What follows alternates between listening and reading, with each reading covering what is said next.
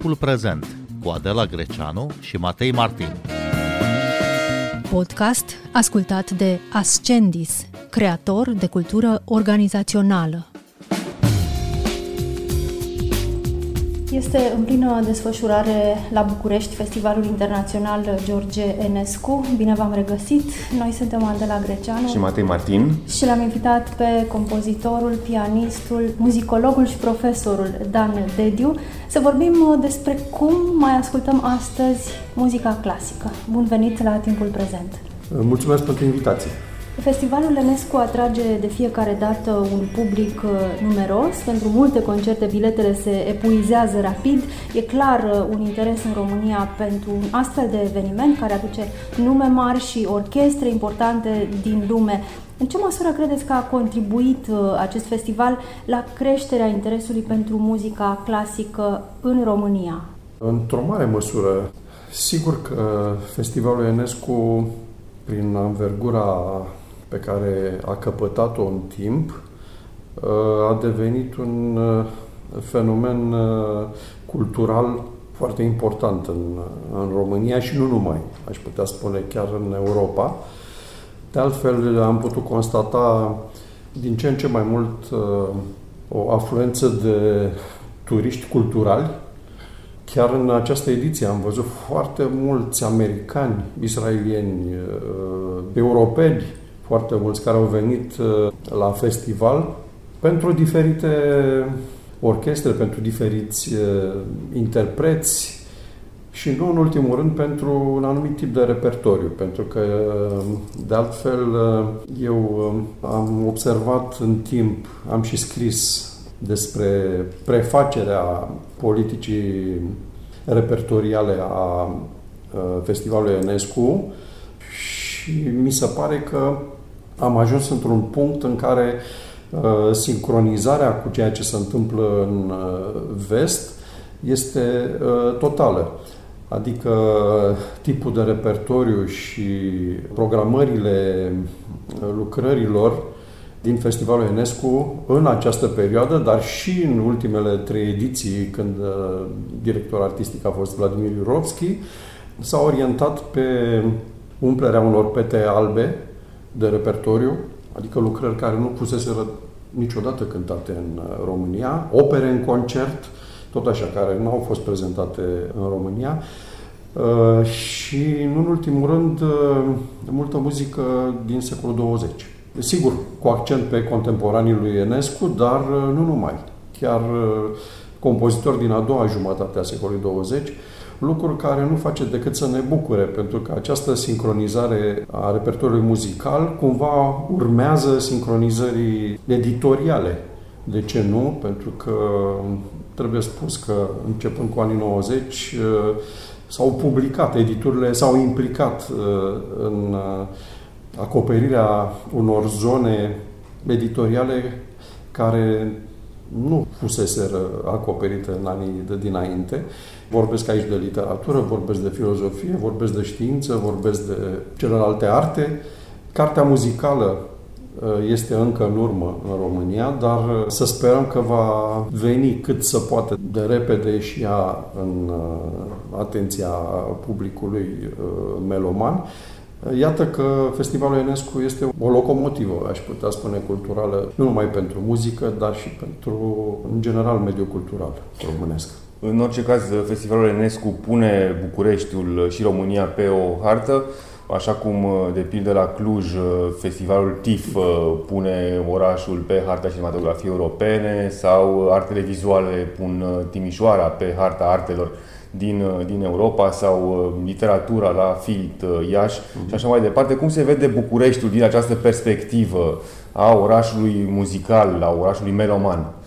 Păi se vede foarte bine pentru că nu găsești un alt festival în lume în care în patru săptămâni să ai atâtea orchestre și atâtea personalități invitate. N-ai, n-ai unde să-i vezi. Îi vezi la ei acasă, la Londra, la Berlin, la New York, la Paris. Dar uh, să-i vezi pe toți uh, comasați în patru săptămâni e foarte greu și dau seama că este un uh, desant care se întâmplă din 2 în 2 ani și de care avem nevoie ca de apă, pentru că în stagiunile noastre de concert e foarte greu să captezi atâtea energii interpretative și deci să aduci orchestre, să aduci interpreți, să aduci soliști, dirijori și așa mai departe. Deci este și ca un fel de aș putea spune, emulație ce se întâmplă în cadrul festivalului Enescu. Să vezi London Symphony Orchestra cu Simon Rattle, unul dintre cei mai mari dirijori din lume, uh, să asculți un repertoriu care nu s-a mai făcut, uh, sau dacă s-a făcut în România, s-a făcut uh, acum 20 de ani sau 30 de ani, și după aia să vină iarăși interpreți foarte importanți, cred că, într-adevăr, Bucureștiul devine un fel de capitală muzicală a lumii. Sigur, e foarte bine că putem să-i vedem uh, la București uh, pe toți acești monștri sacri. În același timp, uh, vă întreb, domnule Dan Dediu, nu e un efort prea mare? L-am ascultat acum câțiva ani pe Ioan Hollander, care spunea că e un efort financiar uriaș, care spune multe despre complexele României față de marile scene ale lumii. Îi plătim prea mult pe acești oameni până la urmă. E o investiție mult prea mare. Nu știu, nu sunt în măsură să apreciez uh, cât îi plătim, că nu sunt uh, publice cifrele respective. Eu cred că mulți vin uh, aici și de plăcere, sigur că sunt plătiți la fel ca în alte capitale. Există anumite standarde Uh, pe care anumiți artiști uh, nu își pot permite să le lase mai jos sau uh, să le crească. Uneori, cred că la început s-a întâmplat lucrul ăsta. Acum, cred că Bucureștiul a devenit o, o obișnuință pentru aceste orchestre invitate și, și ei vor să fie invitați. A devenit un festival cu o mare vizibilitate, cu reclame în toate părțile. Iată, eu cred că un act cultural deosebit este preluarea lor și transmiterea uh, pe televiziune, TVR-ul cultural. Ce face TVR cultural este absolut senzațional. Noi nu ne dăm seama deocamdată, dar să ai și să-i uh, transmiți în direct, asta înseamnă că ai și acel document care va rămâne eu nu știu alte televiziuni din alte țări care să transmită 30 de concerte într-o perioadă de 4 săptămâni. Așa e, timp de 3-4 săptămâni, grație TVR Cultural și Radio România Cultural, muzica clasică chiar poate să intre în casa a sute de mii de, de români dornici să asculte așa ceva. Sunt pregătiți uh, pentru receptare. E bine că au acces, dar pot să și înțeleagă ce li se transmite? Aici este, aș spune, un cerc care se formează. Dacă nu le oferi posibilitatea, oamenii n-au de unde să, să asculte. Există premiza creierii unui uh, nou public care cel puțin să-și pună întrebarea ce se întâmplă cu această muzică, cum o ascult. Uh, eu cred că există la ora actuală și oameni curioși, tineri curioși și dornici să înțeleagă. Chiar dacă la început nu înțelegi sau înțelegi mai puțin acest tip de muzică, uh, odată ce perseverezi, educația muzicală se formează, ca și gustul pentru poezie, ca și, știu eu, uh, gustul pentru filmul de artă, pentru un roman mai uh, de idei, să spun așa, nu neapărat un roman de aventuri sau un thriller polițist. Cred că există diferite forme de artă, iar uh, oferta din cadrul festivalului le conține pe toate. Sigur, uneori cu accente uh, mai mari pe un anumit tip de repertoriu, de pildă pe lucrările ample sau operele în concert. Dar, uh, după cum am văzut, sălile sunt arhipline. Deci există un public avid. Uneori să mai aplaudă între părțile unui concert sau unei simfonii, Uh, altor nu. Deci nu există o regulă. Dar lumea, după cum văd, perseverează și se creează un public uh, nou. Cred în uh, capacitatea acestui tip de eveniment în a crea public și în a educa. Totuși, ca profesor la conservator, cum vedeți ce ascultă românii, ce se ascultă aici? Peste ce vine să se așeze această muzică o dată la 2 ani, timp de 3 săptămâni? Există un public de filarmonică, fără doar și poate în orașele mari, unde există filarmonici și așa mai departe. Acum, sigur că e important să încurajezi frecventarea uh, concertelor de muzică simfonică, de muzică de cameră, a recitalurilor uh, solistice. La ora actuală trăim într-o hitosferă, să-i zic așa, într-o sferă plină de muzici foarte diverse, în care hitul, șlagărul, cum ziceam noi, a devenit uh, atotputernic. Asta nu e un lucru rău. E important, suntem conectați la tot felul de muzici, de la muzici de publicitate, de reclamă, la muzici de film, la muzici uh, pop, jazz, improvizație, electronice, clasică. Deci există o, o diversitate uluitoare uh, de stiluri muzicale care nu se exclud unul pe celălalt. Există și muzici pentru vârste diferite. Adolescenții au apetență pentru un anumit tip de muzică. La vârsta maturității poate că te apleci și spre alte fenomene muzicale. Să spună despre operă că îți vine gustul pentru operă de-abia după 40-50 de ani. Deci există uh, scene, aș putea spune, diferite în care energiile culturale diferite se pot uh, manifesta și pot fi captate de un public uh, mai restrâns sau mai larg. Nu, nu pot să generalizez și uh, întotdeauna mă feresc de a generaliza, să spun, domnule, da, da, astăzi nu se mai ascultă muzică clasică, noroc cu Festivalul Enescu, nu pot să spun așa ceva. Există oameni, există un public care ascultă, sigur, e o minoritate, dar uh, într-un fel muzica este și ea un fenomen cultural foarte stratificat, cu paliere foarte diverse. Bun, cu un uh, festival de anvergură a festivalului Enescu, Bucureștiul nu are încă o sală de concerte de mari dimensiuni potrivită pentru concerte sinfonice. Sala Palatului, unde se ține o parte dintre concertele din festivalul Enescu, nu are acustica adecvată pentru acest tip de evenimente muzicale. Cum se aude de fapt un concert în Sala Palatului? Da, știu discuția. Uh, sala Palatului, grație tehnologiei, acum are o acustică mulțumitoare. De fapt, aș putea spune, nu este o sală de concerte, clar. Dar uh, prin tot felul de artificii uh, realizate de către specialiști, ei au reușit să, să o facă cât de cât uh, mulțumitoare. Deci, la ora actuală, din orice parte te afla în sala Palatului, ai posibilitatea să, să receptezi și să ai o, o audiție de calitate. Sigur, acum putem să venim și să rafinăm discuția. Să poate mai bine, soliștii să pot pune în valoare mai bine sau tipul de sunet în grav sau în acut, dar asta sunt deja rafinamente. Eu vorbesc acum de faptul că de unde am pornit, pentru că în sala Palatului, dacă nu ai niciun fel de amplificare și niciun fel de uh, sonorizare, nu auzi nimic. Realmente, din al doilea rând, nu se aude nimic. Uh, ori, la ora actuală, la toate cele 5.000 de locuri, există posibilitatea și premizele de a avea o audiție de calitate. S-au realizat câteva lucruri impresionante. Deci, asta trebuie spus. Sigur, nu e Ateneu. Ateneu este o sală absolut formidabilă. Acolo, dacă ai o orchestră sau un solist, el se aude din orice parte și are o, o acustică extraordinară, numai că, sigur, are 800 de locuri, nu are 5.000.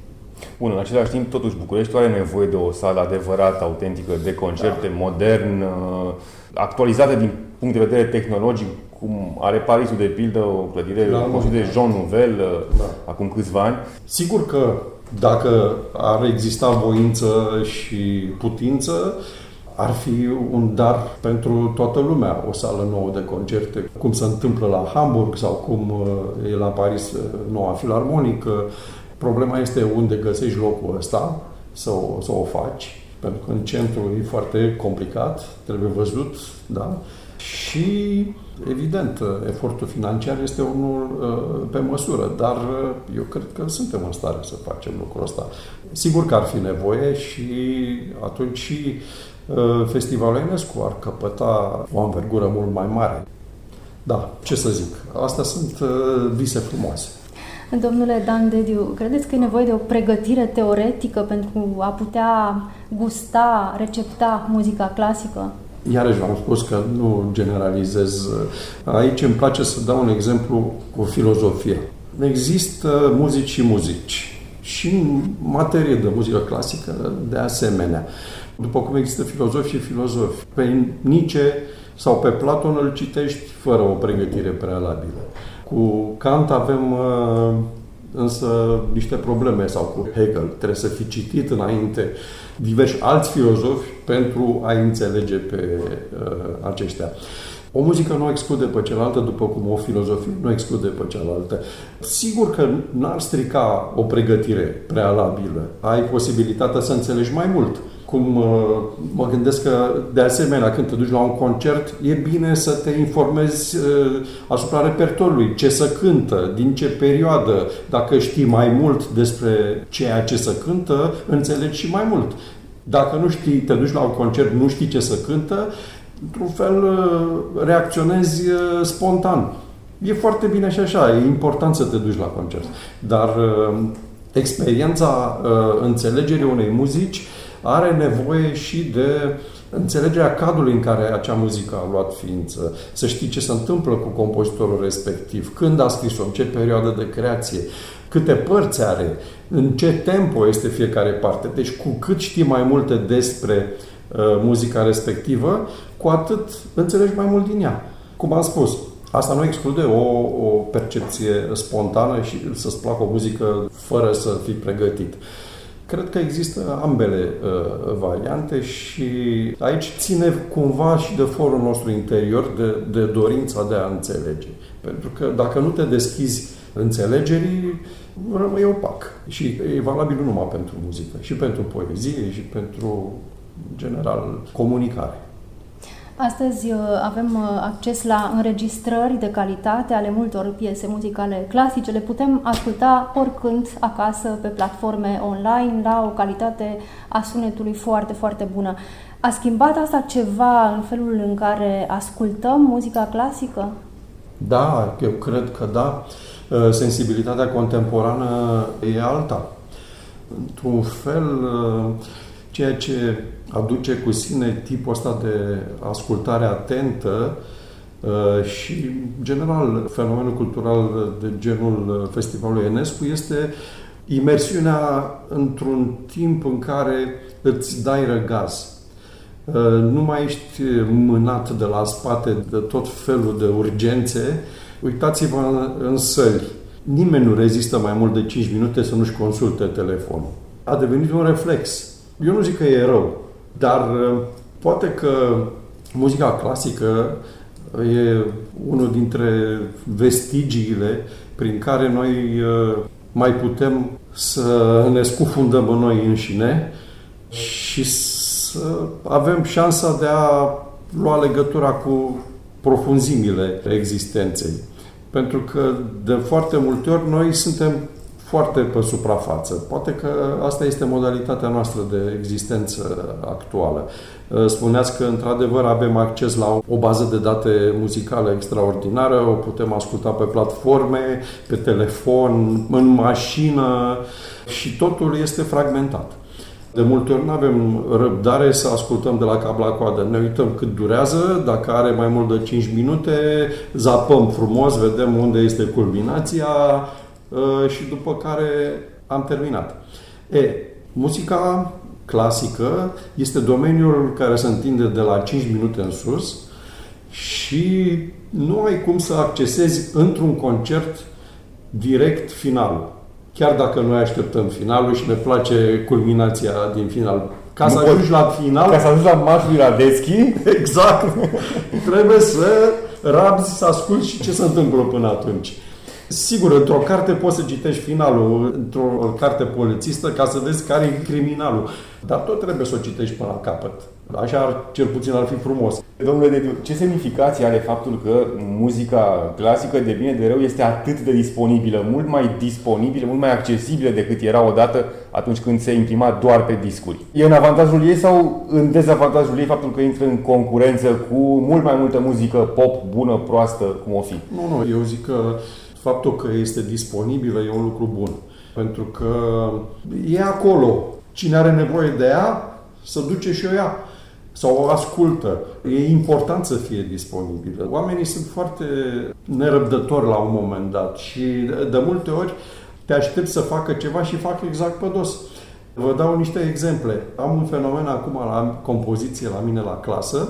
Îmi vin studenți la master care vor să facă compoziție clasică, iar ei au făcut la licență muzică ușoară sau jazz. Și acum vor să aprofundeze muzica clasică. Înainte era exact invers. Cei care făceau muzică clasică, după aia la master făceau, își făceau o formație înainte, vorbesc de acum anii 90.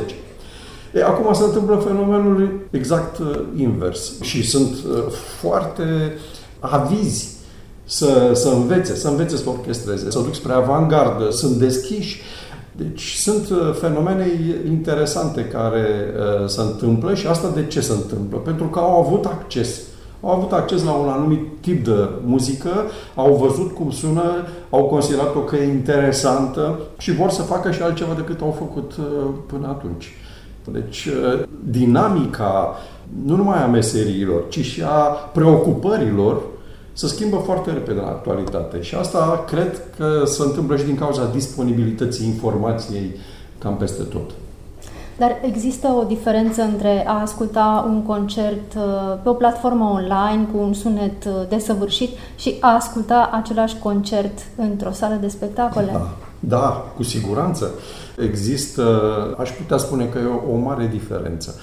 Stăteam și discutam cu niște cunoscuți după Sinfonia Noua de Mahler, cu London Sinfonia Orchestra și cu Simon Letton. Aia este o capodoperă, dar care durează 90 de minute, o oră și jumătate, patru părți. Întotdeauna când o ascult, ascult partea întâi, după care îmi văd de treabă, nu știu ce, mai ascult partea a doua, a doua zi și așa mai departe. E, într-un fel, este să ai experiența asta, să asculti sinfonia respectivă cap-coadă într-un concert, pentru că se acumulează.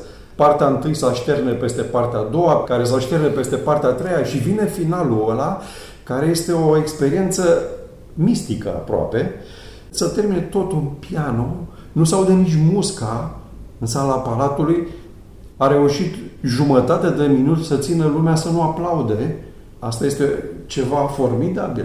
Deci să auzi tăcerea aia încordată, o sală de 5.000 de oameni în care ești scufundat într-un fel de mirare. E ceva, o emoție absolut uh, formidabilă. Tu ești cu tine însuși, cu sensibilitatea ta, împreună cu ceilalți. Să naște o comuniune de spirit pe care nu ai cum să o ai când asculti singur uh, la fidelitate maximă același lucru. Domnule Dediu, cum stăm cu educația muzicală în școlile din România și apoi în uh, liceele teoretice? Aici, sigur că răspunsul scurt ar fi că nu stăm deloc bine, dar noi știm foarte bine că omul sfințește locul. Am văzut uh, școli în care profesorii de muzică erau foarte respectați, făceau uh, lucruri uh, foarte interesante și am văzut școli sau licee în care în loc de muzică se făcea altceva. Depinde foarte mult uh, de context, dar eu cred că educația muzicală se face, uh, sigur, și în școală și aș pune accentul mai mult pe practica ascultării, nu pe învățarea gramaticii. Dacă vrei să faci muzică, înveți și gramatică, înveți și notele, înveți și alte. Există la percepția muzicală două tipuri de, de abordare. Să înveți ca să urmărească muzica, nu trebuie să știi notele sau armonie, dar să sesizezi ce se întâmplă acolo și a doua învățare, sigur, dacă vrei să aprofundezi și mai mult, înveți și notele, înveți și acordurile, înveți și intervalele, înveți. Dar astea sunt colaterale, aș putea spune. Poți să le știi asta și totuși să nu știi să urmărești un uh, flux muzical. Ce să urmărești? Să auzi basul, să auzi sopranul. Cred că ceea ce ar trebui făcut eu nu zic că ne lipsește, dar ar trebui să se pună mai mare accent pe ascultarea muzicală și pe înțelegerea prin ascultarea muzicală. Ce pierd copiii care nu au parte de educație muzicală? Orice tip de educație, că e muzicală, că este poetică, nu se mai citește poezie. este aproape dispărută. E un anumit tip de uh, simțire care este forjată și cred că până la urmă e un fel de aprofundare în înțelegerea celuilalt. Că, sigur, nu e numai că gâdilă urechea într-un mod plăcut, da? Că noi suntem acum într-o societate hedonistă. Facem ceea ce ne place, dăm like-uri și așa mai departe. Totul este în paradigma plăcerii. Dar uh, există grade ale plăcerii și în același timp grade de înțelegere ale realității până la urmă. Și cred că, până la urmă, totul se reduce la înțelegerea celuilalt. Cred că, până la urmă, toată educația artistică și, în general, educația trebuie să ne facă să, să empatizăm cu ceilalți. Domnule profesor, cum vedeți sau cum uh, ascultați viitorul uh, muzicii clasice? Cum credeți că se aude? E foarte complicată întrebarea. Cred că, până la urmă, noi suntem uh, într-o epocă în care redimensionăm, reluăm experiențele trecutului și le pritocim, le trecem prin uh, sufletul nostru actual.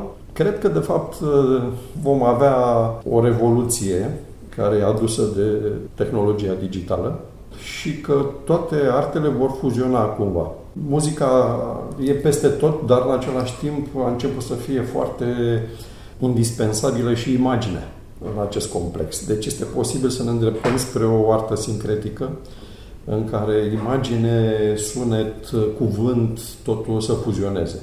Într-o obținerea unei plăceri maxime, că până la urmă cam asta se urmărește. Muzica de sine stătătoare, în care stai și asculți doar muzică, e posibil să rămână o zonă foarte restrânsă a realității, eu așa cred. Cred că ne ducem spre acea fuziune pe care a, a învizajat-o Wagner de la Gesamtkunstwerk, da, care a condus spre revoluția tehnologică a cinematografiei și acum suntem foarte aproape de, de a relaționa aceste domenii și e posibil ca într-un viitor un compozitor să fie și regizor, să fie și, cum se întâmplă la ora actuală, sunt compozitori care își fac muzicile și își fac și filmele pentru muzicile respective. Și invers. Regizorii să-și facă, să devină compozitori și scenariști oricum sunt. Deci ne îndreptăm spre un fel de um, ideal uh, renascentist Dan Dediu, vă mulțumim tare mult pentru interviu.